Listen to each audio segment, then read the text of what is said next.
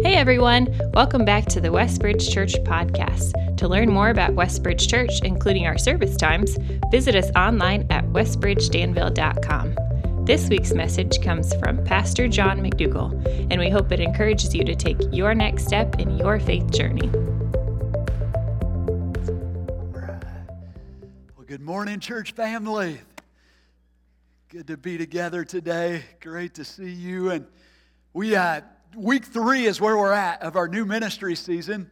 And if you're just joining us, the idea is we're looking at this uh, really hearing the call of Christ, the simple call, follow me. And it's a call that he extends to all of us. And then where is he leading us?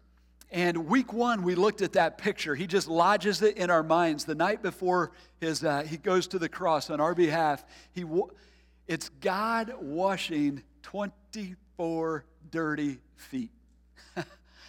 it's no way to measure that, that gap in the condescension that, that he would do that for them, do that for us. And then he turns and looks at us and says, All right, I've left you a pattern for your life. Do as I have done for you. Do as I have done for you. And we've talked about this being a year of movement, of motion, summed up in that little phrase, let's do some good. And hopefully by the end of this year, that will just be something that we're always uh, part of our, our culture, a, mo- a motto hey, let's wake up, let's do some good for His glory, by His power, and with His love. And so that's where we're, we're at. Now, in this series, Orientation, the, uh, the idea is okay, if, if Jesus has called us to follow Him, who is He? Who are we? And where are we? And, and just get our bearings and orient around who He created us. And we're going back to the first book, Genesis, and working our way through the first 11 chapters. And so today, the big idea is this God created us to do good, to do this good, to wash feet, to serve humbly together. God created us to do good in the context of relationship. Follow me. When Jesus says, Follow me, it's a call into community. Let's do some good together.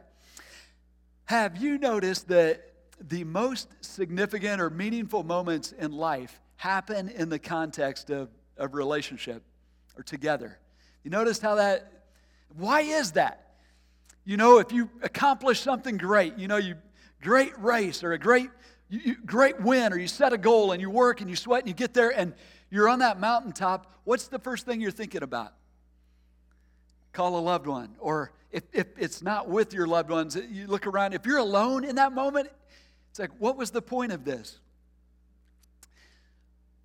Watching the Colts.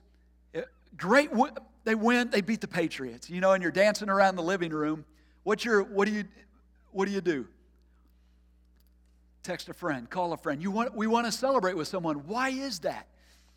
The, uh, out, we're outside enjoying the beauty of God's creation, and maybe it's walking through Blanton Woods these leaves turning beautiful or Brown County, or maybe it's on an ocean beach and just watching that sun go down. And, and it's those moments when it's too beautiful to even absorb. And where do our thoughts tend to go? I wish so and so was right here with me. Or if so and so is there with you, you just feel that together. The most meaningful moments in life. When we get to the end of our life and look back, you hear it said again and again of people who are looking back. It's not the accomplishments, it's the moments we had with the people that we love. Even this past week, what, what were the high points of your week? I was thinking back to ours, and the Lord allowed us to have some awesome family times. One of the highlights, though, is Jess, who's been at Purdue, was coming home on Tuesday, and it brightened the whole week. Monday, I'm just thinking about it. And then when she walked around that corner in our, uh, towards the kitchen, and I saw that beautiful girl and her smile, that hug filled up my love tank for the next month. It's together. Why is that? Why are the most meaningful moments and, and significant moments of life the ones that happen in the context of relationship? Well, grab your archaeological shovel. We are going for a dig in Genesis chapter 2. God answers that question. And as He answers it, not only do we discover that we were how, why we were created to do life in relationship or how that works out, but we see five gifts that God gives us specifically as humans to really ignite worship and just praise Him and thank Him. And each of these gifts, we'll, I'll highlight the gift with the word. It's really a, a worship igniter. Just to, and if you want to pause and ignore me and just praise God for a few moments for what He's done in your life in that area, feel free. But, uh, but we'll dig into Genesis chapter 2. Now, Genesis 1 is where we were last week, and that's the big picture creation. And we see God in His transcendence outside of creation, outside of time, space, creating all that is, his universe. Genesis 2 is, is interesting in that it's another creation account, but you'll see the word Lord God, Lord God, Lord God. It's Yahweh, his personal, the, the name that represents him being a personal God, a God we can know. And what he does is he rewinds. It's like someone said, Hey, could you, Lord, about day six when you made man, could you go back and zoom in on that and show us how that played out? And that's what chapter 2 is. We see the making of man, making of humans in Genesis chapter 2. So let's dig into it. First, we see the first gift we, we see is there in uh, 4 to 7, it's, and it's the gift of life. It says this This is the account of the heavens and the earth when they were created, when the Lord God, and there's the, the Yahweh, Lord God made the earth and the heavens. Now, no shrub had yet appeared on the earth, and no plant had sprung up, for the Lord God had not sent rain on the earth, and there was no one to work the ground. But streams came up from the earth and watered the whole surface of the ground. Then, here it comes the Lord God formed man. And it's the, that word formed is the idea of a potter working with clay from the dust of the ground. Interesting. One of the principles you see in Genesis is the way God makes us speaks into our function, design, um, whispers, all right, this is part of, of why they've been made. Interesting is humans, we're connected to the earth. We were made out of the, the, the earth. Or, uh, and you know, why is it you love, we love a, uh, the smell of cut grass? Or, you know, why is it we can, an ocean breeze can just put life back into us and stuff like that?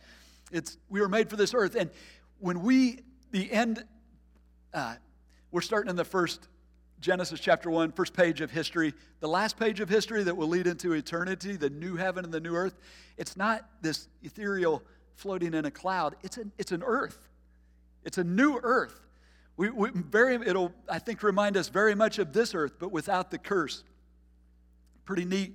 Um, we, we've been made from the ground, and then this is a, just a powerful picture, and breathed into his nostrils the breath of life and the man became a living being. God breathed his breath into us. And the one thing we can't do, we can do a lot as humans, but we can't make dead things alive. That's God.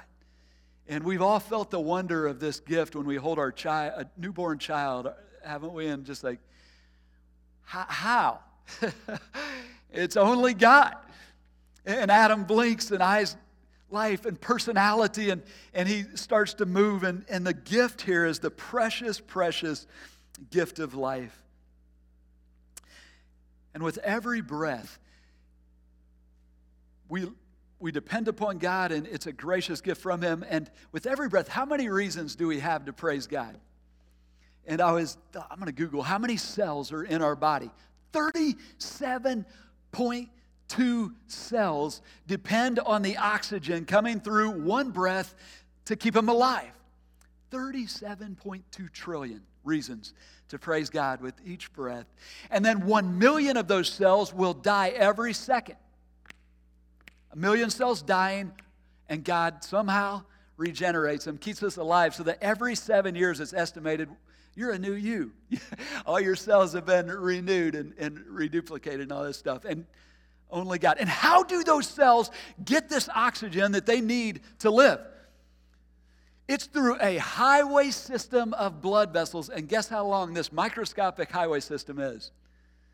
If you measure all the veins and arteries and capillaries and all that out, 100 million miles of microscopic roads to get us the oxygen we need with a breath. Does anyone else just want to kneel and say, Thank you, Lord? How good is our God, keeping us alive? It's Him. And this is physical life, but He has given us spiritual life in Christ. And what we broke as we rebelled against Him, the relationship He has restored by His grace in giving us Jesus, the perfect man, to take our sin to the cross, die in our place, and through faith in Him, we receive forgiveness so that we're forever alive in Christ. Ephesians chapter 2, verse 4 says it this way But because of His great love, God's great love for us, God, who is rich in mercy, made us alive with Christ even when we were dead in our transgressions. It is by grace you have been saved. And so, the first gift to celebrate as we watch our, our uh, creation happening as humans is this gift of life. Second gift is provision. We see this in verse 8. So it says, Now the Lord God planted a garden in the east, Eden, and there he put the man that he had formed. The Lord God made all kinds of trees. And you might notice circled the, the, all kinds. It's, as we watch this place where God puts man, there's a, a, uh, a, a generosity about it, or it's plentiful. All kinds of trees out of the garden, trees that were pleasing to the eye and good for food. And in the middle of the garden, he put the tree of life. What is that? Don't know, but I want some of that fruit, right? And we know ultimately, we'll, we'll get into that a little bit, but the tree of life we see that in the Garden of Eden. We see that also in the new heaven and the new earth. At the last page of the book, the tree of life is there as well. But there's also another tree here, the tree of, of the knowledge of good and evil. Why is that one there? We'll, we'll come back to that. That tree of knowledge of good and evil, by the way, is not on the last page of the book, thankfully. The, uh, but then there's also a river. So we have food, we have trees, but we have, verse 10, a river watering the garden flowed from Eden. From there, it was separated into, into, four headwaters. So, water is what we need to live, and we see God provides this river where there's water, there's life, and not just a river, but four rivers that just, and it's this picture of, of life that is flourishing, a place for us to, uh, to be. All kinds of trees, variety, good, good food to eat. And we see, as we, uh, as we look at God's, the place God made for us, we see His heart, His goodness to just provide for us. And think about your life today and just in how many ways has God provided good things for you? And we often get caught up in looking at that one thing we wish we had, or, but He has been so good, hasn't He? The goodness of God. And we live in a time when it's different than Eden in that, and we'll get to this next week, Genesis 3 explains the fall where scarcity started to happen and we lack. And due to nature going nuts, but also um, corruption within political systems and power not distributing the resources like it should, there's, there's po- poverty and there's a lack of food and water in some places. But Jesus looked at us, his followers, and remember when he saw the worry in, in our eyes, saying, Am I going to have enough? Remember what he told us? Promise. He said, Guys, girls, look outside, look at the birds. And the Father's taking care of those birds. And look at the flower and how God clothes the flower. How much more valuable are you than them? Don't worry about what you're going to eat or what you wear.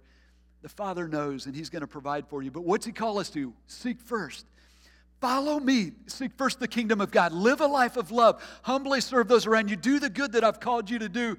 And all these things will be added unto you, right? And God is faithful. He is. When you watch the church born and birthed, and they're in Acts 2 and, and Acts 4 5, one of the marks of the church that you just see God's presence through his people is there were no needy people among them. Why? Because they were doing good. They were sharing what they had and they were meeting needs and cultures that have been affected by the teaching of Christ where we're putting others above self. Needs are met. We felt that in our, we've experienced that in our own country.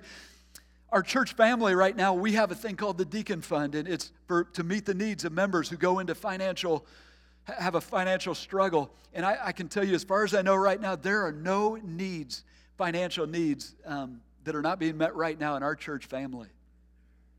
That's God, His provision through His church to His people. And so we just pause and say, Lord, you are so good.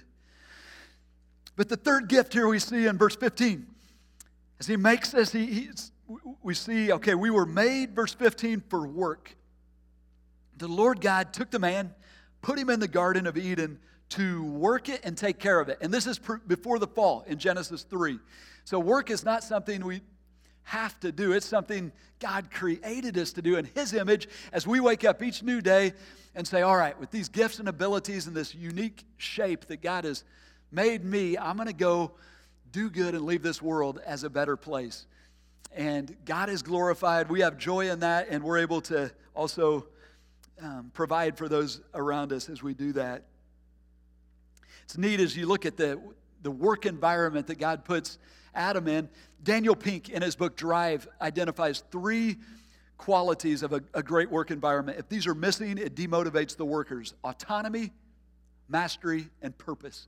Autonomy, God says, versus micro, being micromanaged. And isn't it interesting? God puts Adam in creation and then says, go order it. God doesn't, he's not up over his shoulder saying, hey, you really should make that giraffe, or I call that giraffe a, you know, long neck or something. It's like, call it what you want to call it, you know? And uh, he does that for us. Just go do good. And we do it with him and in dependence on him in prayer. But second is uh, mastery. And isn't it neat? God has made us, equipped us to do what he's called us to do and both in our uh, physically but spiritually as well. It's not like Adam is like, oh, how am I going to get all this done? God has given him his image and will give him this all that he needs, the supplies to get it done. And then the third is purpose. And Adam, as he goes to work, is the great purpose of ordering God's creation for his glory. And so it is for us as we go do what God's called us to do. And then as followers of Jesus, it's neat to think that he has called each one of us to, to do good in a way that will have an eternal impact as we bless the people around us. Ephesians 2:10 says this, "For we are uh, we are God's masterpiece or handiwork, created in Christ Jesus." And that's speaking of that moment we come to faith in him, created in Christ Jesus to do good works which God has prepared in advance for us to do. And picture of creation, God's already mapped out the good works that, that He has for us to do. So the Lord is He makes us one life, the gift of life, two, the gift of provision, three, the gift of work. But then we see here in the the first, or the sixth day of creation, the gift of protection in verses 16 and 17, as it says, in the Lord God commanded the, the man, You are free to eat from any tree in the garden. Interesting, though, Adam had one command, and it starts with grace. I think this is really important that we see God, the commands of God aren't to restrict us, they're to protect us. And so he starts right off with this freedom. You're free to eat from any tree in the garden, but you must not eat from the tree of the knowledge of good and evil. For when you eat from it, you will certainly die. And what God is doing here is putting up a protection for Adam and around this tree, which, which uh, would, if he knows of evil, it will put him under the influence of evil, or he will now know something that, that uh, evil is the absence of God. We were never created to know evil or to see evil or to um, interact with evil. We know, and this raises the question why evil? If God is all powerful and all good, why did He even let it happen? And it's one of those questions God doesn't answer for us. We know there's a spiritual realm we can't see much like, ele- I thought it was like electricity. Um, we know that Lucifer, uh, one of the, was created to be a worship leader, worship leader in God's presence. Pride infected his heart, and he sought God's throne, and, and that's, that's where evil originated. But why did God even allow that? We, we don't know, but what we do know is what we need to know, and that is evil exists. It does. So God told Adam, there's evil in this universe, it exists. Run from it. Do not touch it. Do not get close to it. Do not mess with it. Run. We know one day evil will not exist. And again, the last page of the book, Revelation 22, we, and 20 through 22, we see that God's going to wipe evil away. And this season where evil is present will be gone. But in the meantime, there's one command around evil anything that is um, apart from God, and that is flee it. And what a gift God gives to Adam in these moments. And what a gift he gives to us. You know, it's thinking Adam had one command to protect him from the influence of evil. We have a whole book that God writes for us. And command after command, or, or and those, protect us as well as story after story of humans who have uh, drifted down a path that, that has hurt them.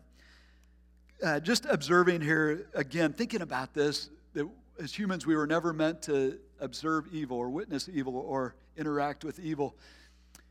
We all ask the question then, okay, how do we deal with this? Because we live in a world where evil is present. And there are, there's evil within us as we seek, our old nature wants to do what's, what God doesn't want us to do. Our, there's a, a world system that, that is adrift, and there are evil people who make evil choices that hurt us, hurt our families, hurt us personally.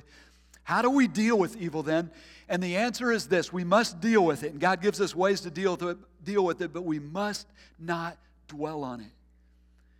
Meaning, if someone hurts you and it's evil, it, it was not meant to be and it's not of, of God's will, but they hurt you, if you dwell on that hurt, it will poison your soul, your mind, and drag you down into the darkness that the enemy wants us in despair and depression and hate and anger and bitterness. And much of what we're seeing in the world right now is a dwelling on evil. So God says, No, here's how you deal with evil. And it's all over Scripture, like Jesus.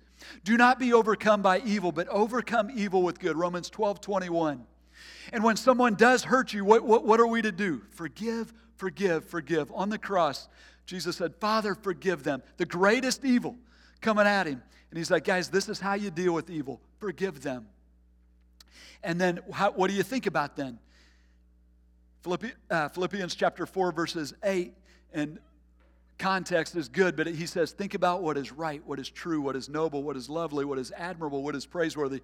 In, in other words, when you're walking through evil in your world, keep your eyes on Jesus. Praise him, thank him. Deal with it, but keep, keep our eyes on Him. And that's how we, we process through. Now, so four gifts that God has given us as we see Him making us the gift of life, the gift of uh, provision, protection, work. But now we come to the big one. And this is, you can feel the tension in the text start to, to build right here. The Lord God, in verse 18, the Lord God said, It is not good for man to be alone. Now, we read that quickly and, and can pass over. If you've been reading chapter one, there's been a volley of it's good, it's good, it's good. So that when you hear the Creator say, it is not good, it's almost like the happy music of creation stops and there's just this silence. And it's like, what could, could be not good? We see it's not good for Adam to be alone. Being alone, meaning that without relationship, it's not a good thing. This brought to mind the TV show Alone. I don't know if anyone's watched that. I haven't seen it, but I thought about it. I Googled it real quick and found out it's about 10. They choose 10 people, they give them 10, uh, their pick of 10 survival things, and then they just drop them out in the middle of the wilderness alone, is the, the big idea. And they tell them this could last up to a year when you get started. And so I was looking at that first season, and it was interesting. They showed, you know, these people are dropping out. First week tapping out pretty quick, and variety of reasons, but often it's the aloneness needs. The guy who won it lasted like 50 some days, and as they were interviewing him, he said, You know, it was tough physically, but the toughest thing by far was the mental piece of being alone. Confirming what our Creator says about us here on the the first day of, of our creation, it is not good for man to be alone. So we feel the tension. So, what's God, what's our Maker going to do? Verse 18 I will make a helper suitable for him. Now, what's he mean by helper suitable? The word helper is, has a wide range of me, uh, it, meaning in that we tend to think of helper as being, you know, just come along and help, help menial tasks, help tie shoe, whatever. No, this word is used to describe God in life saving circumstances, situations. So it's not just helping somebody tie their shoe, it's like pulling them up off the cliff, you know, and they're, they're dangling there. This is a, uh, an important help and the word suitable carries the, the idea of supp- supplying what Adam is lacking. So it's going to be different. Whatever this help looks like, it's going to be different from Adam to complete him or complement him. It's not going to be the same, it's going to be different. It's suitable. Just what he needs. Now, what comes next is a little peculiar. I would expect him just to get busy making this helper, but he doesn't. Watch what happens in the text. It says, Now the Lord God had formed out of the ground all the wild animals, all the birds of the sky. He brought them to the man to see what he would name them. And whatever the man called the living creature, that was its name. So the man gave names to all the livestock, the birds of the sky, all the wild animals. But for Adam, no suitable helper was found.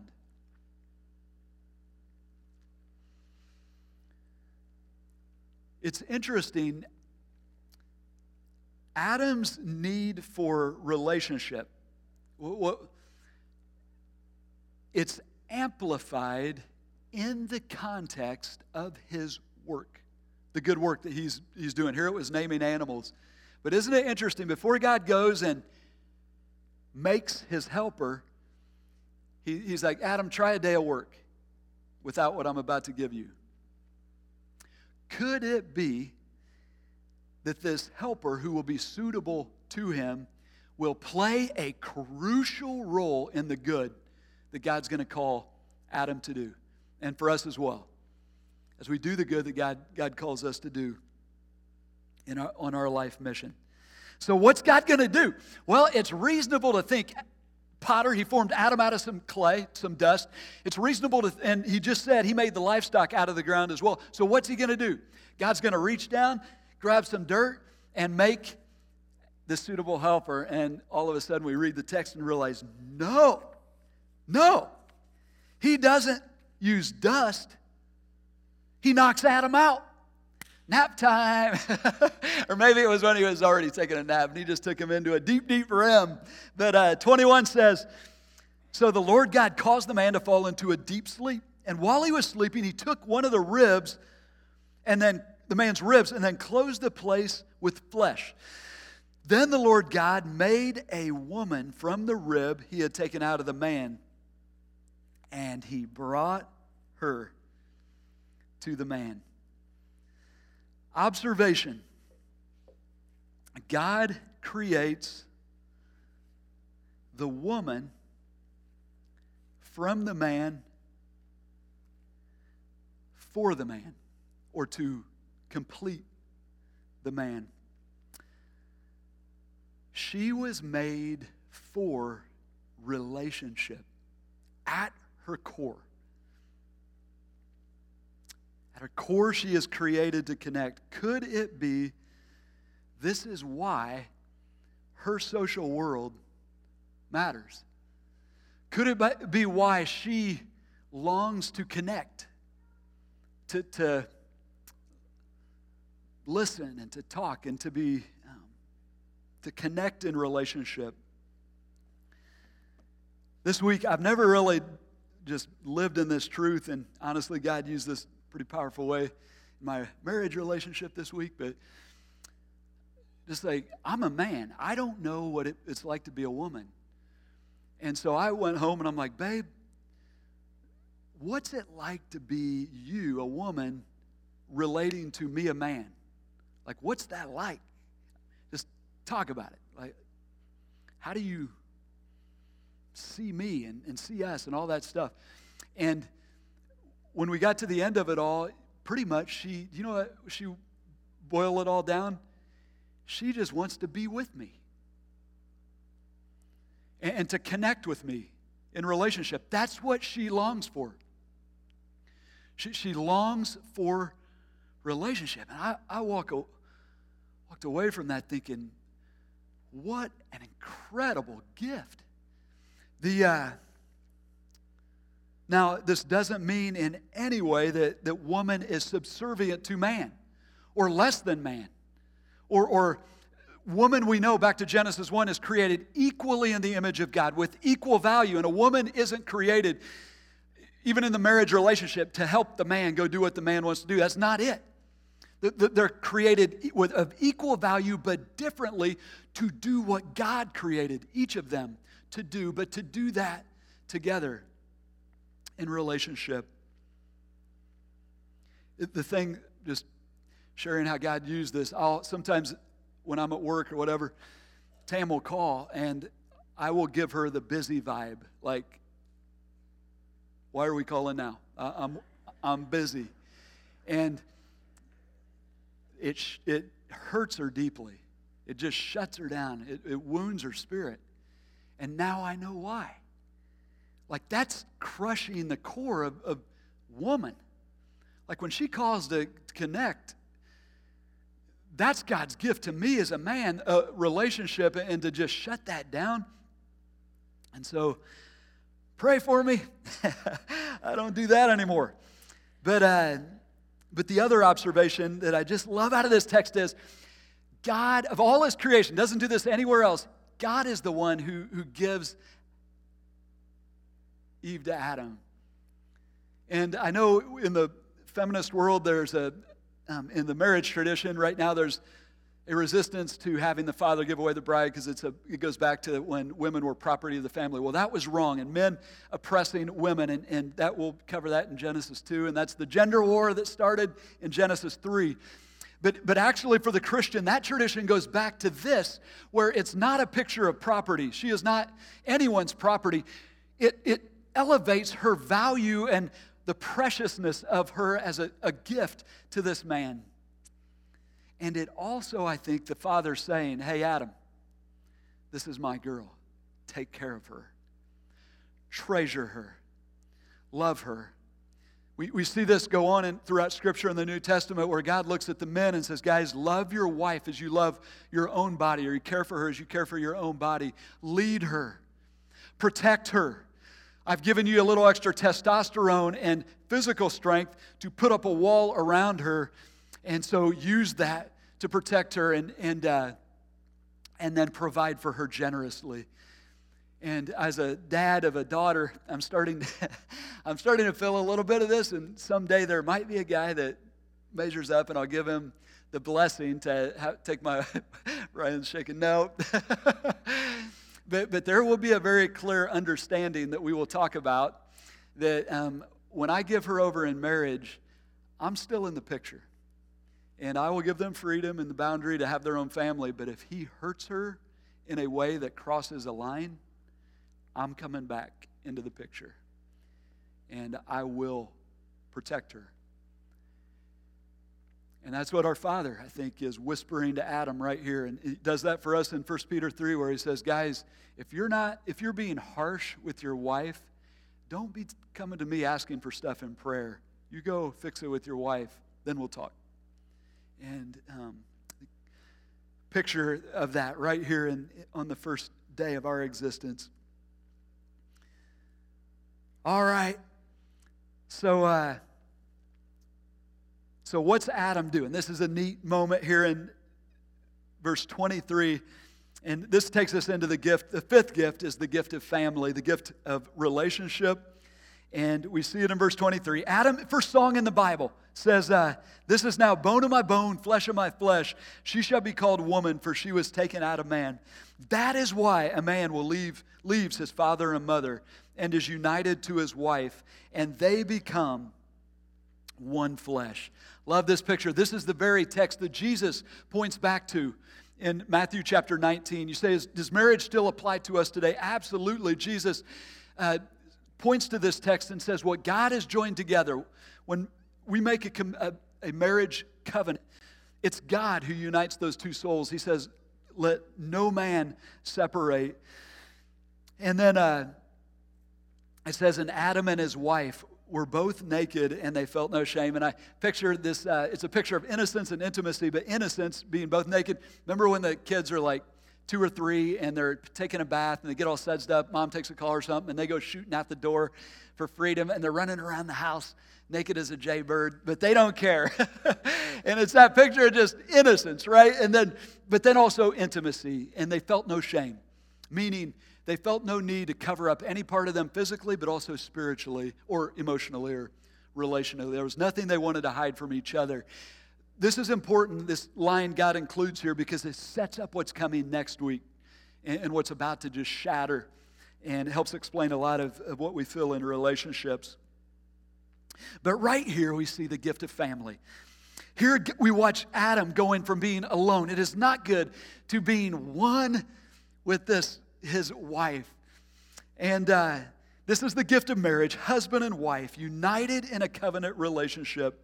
And out of the intimacy of marriage comes a table full of kids. And then out of that comes, you know, a uh, grandkids and great grandkids and communities and relationship.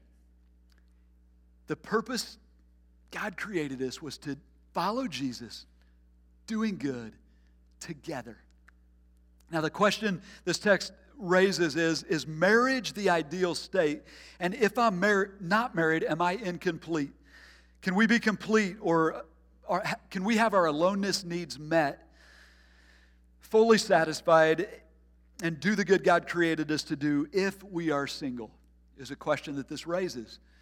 And the answer, I love it how answer, questions like this are answered in the simplicity of our calling. What's our calling? Follow me. Right? Jesus said, just follow me, fix your eyes on me. And who is Jesus? Second Adam, fully man. Was he married? Nope. Would you say he lived a complete life? oh, yeah. I think what his life communicates to us is simply this the ideal state in life is not single and not married. The ideal state in life is taking whatever state we're in and following Him. Stepping into that love relationship. And He's created a family, a new family, a new community where our aloneness needs can be met, whether we are single or whether we are married. And life is but a, a blip on the, the span of eternity where those needs will be fully met on, on heaven's shores. It's interesting, and the, uh, as you read the New Testament, it's actually, you could actually argue the preferred state is single. And Paul explains in 1 Corinthians 7 that one of God's spiritual gifts to, to some of us is to be single, to remain single, so that we can focus on kingdom matters that married people can't. When we're married, we're now called by God to care for our wife and our family, and that can uh, cause, or yeah, some things we're just not, you know, to jump on a plane and go move to Timbuktu and you have, you know, a wife and five kids would probably not be the loving thing to do. Side note, um, as we're, we're speaking about this and our creation, our sexuality, our relationships, as the church, as the body of Christ, I think one of the great ways we can shine the light and be a light and be a blessing to our community is continuing to uphold a beautiful clarity when it comes to questions around sexuality and gender and um, marriage and family and all these things. And the world will drift, you know, and we're sheep and left to our own devices, we're going to do all kinds of, and you read Romans 1 and you watch just all kinds of craziness happen. And this happens, we see the cycle throughout history. But as the body of Christ, we don't shift with culture. We are anchored in the timeless Word of God and the teaching of Jesus Christ. So, what is marriage? How do we express our sexuality? What about same sex attraction? What about jumping genders? And so, as a church family, our elders put together a statement on contemporary issues that kind of sum this up, and I'll read just a, few, a bit of this. It says, We believe that the term marriage has only one meaning the uniting of one man with one woman in a single exclusive union as deline- delineated in Scripture. We believe that God intends sexual intimacy to occur only between a man and a woman who are married to each other. We believe that God has commanded that no intimate sexual activity be engaged outside of marriage between a man or a woman. All such activity is immoral and contrary to the commands of God and therefore sinful. We believe that God has wonderfully and immutably created each person as male and female. These two are distinct, complementary genders, together reflect the image of, and nature of God. Rejection of one's biological sex is a rejection of the image of God within that person. All conduct with the intent to adopt a gender other than one's birth gender is immoral and therefore sin. We believe that any form of sexual immorality, including adultery, fornication, homosexual or bisexual behavior, bestiality, incest, or pornography, is sinful and offensive to God. We believe that God offers redemption and restoration to all who confess and forsake their sin, seeking his mercy and forgiveness through Jesus Christ. This is really important, and we believe that every person must be afforded compassion, love, kindness, respect, and dignity hateful and harassing behavior or attitudes directed toward any individual are to be repudiated and are not in accord with Scripture or the doctrines of Westbridge Church. And so this helps just bring clarity. The, uh, as the body of Christ, we do not take our cues from culture, but rather from God's word that He's revealed to us. But the big idea is God created us to connect, to do life together in relationship. So, a couple applications flowing out of this, action steps flowing out of this. Jesus says, Follow me, let's do some good as a family, as a biological or your earthly family. What's that look like? God's placed us in our families to do good to our family and to do good with our family. What's that look like? And coming out of this text, I think one obvious place to start is for the men in the house to. Uh, to thank God and to honor and respect and, uh, how can we say this? Just make this Hug a Woman Day, right? what a gift to treasure the gift of woman. As you stop and think, create, where would we be without her? So, whether that is your grandma or your mom or your sister or your aunt or your wife or your daughter, your niece, just to see her value. And, and as a man, to, to lift her up and protect her and, and bless her and treasure her as a gift from God to us. The body of Christ, our sisters in Christ, and our mothers in Christ. And we would be a mess without woman, would we not? Can I get an amen from a man? and let's raise up chivalry again. Why not? You know what I'm saying? Like, and I know the, the feminists don't like this because it, like, hey, power to the women, and we can do stuff on our own, and that's we know that. We know that. But but uh, what we do is we hold a door and say, we know you can get that door, and we know you're stronger than us in many ways, but we just want to say, we love you, we appreciate you, we value you, and as we get the door, we look up and we say, Thank you, Father, for her. and as we uh, stand on the side of the the traffic side of the sidewalk. We know that you can take the hit probably better than we can, but we're just saying if someone's going to go, let it be a man, let it not be this woman. Because this woman is a gift. Jesus lifted up the place of woman in society, did he not? He made them beautiful and wonderful. And let us, as men, um, use what God has given us, our strength and whatever influence we have, to elevate the women in our lives. As we think about doing good to, to woman, how can we wash her feet, you know, at home? God didn't create woman to fix dinner by such and such a time. How about we fix dinner? How about we clean the house? How about we say, What, what do you need? Jesus washed feet. Leadership in the home, men, is to love our wife as Christ loved us, which was wash our feet, which is say, honey, what can I do for you? Not you're here to help me. What can I do for you? So, next one is women. Um, what, what might it look like for, as a woman, if for you to, to do good in the context of family? I think the big one coming out of this text is simply this just help us do relationship. And uh, God has gifted you with that and given you that ability. So, whatever that looks like for your family, just keep the family together. And uh, I know there's hurts and there's frustrations, and we're a bunch of knuckleheads, but don't quit, you know. And if God nudges you to have a dinner together or do something together, go for it. And as men, we'll try to come alongside help and that thank you for um, what you bring in the realm of, of relationship. Keep on with that. And then, as family, what is God calling your family to do? Neat to think family is the core discipleship unit to go do good together. And I believe family is, is one of the most powerful sources or um, places on the planet as a launching pad to, to send us all out to go do good. When you have a loving family, a Christ centered family, place of peace, haven, where we all get filled up and then boom, we go out. What is God calling you to do and your family to do?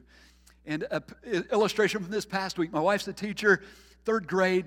Monday, she was having one of those horrible, terrible, no good, bad days. She was out on recess duty, and little Reese Harold, I believe she's in third grade now, cute as a button, comes running up. Now, Reese gives out elbows to all the teachers in the, and it's like she'll give out an elbow due to COVID halfway down the hall. So she gives out some love like that, but not today. She came running up to Tam out of the blue, wraps her up at knee level, and just says, Hugs, hugs, hugs. and it was like a just undiluted love pouring out on Tam. The love of Christ, where does that come from? A Christ centered family. A family that's seeking to follow Jesus and do some good, to love Him. And then the second uh, application point is simply this Jesus says, Follow me, let's do some good in the context of your biological family, but also your faith family. And so, do you have, are you, have you connected with the body of Christ, the family of God? Jesus came to create this new community bound together by his love. And just um, if you're not connected with the church family, whether that's here at Westbridge or some other church, may I encourage you to do whatever it takes to get a band of brothers, a band of sisters who you're doing life with, especially if your biological family is going through hard times. And in our culture, often families are falling apart not by our own choice. I saw another one this week just blow up. Christian family, the enemy having his way. How do you get through those moments? It's through the body of Christ. God will give you His grace as we connect and run together as brothers and sisters. And so, if you don't have a band of brothers or a band of sisters, may I encourage you, let that be a next step as you uh, set out to do the good God's called you to do. And the, uh, a word of hope to those of you who, your family, you have gone through a hard time in the of family.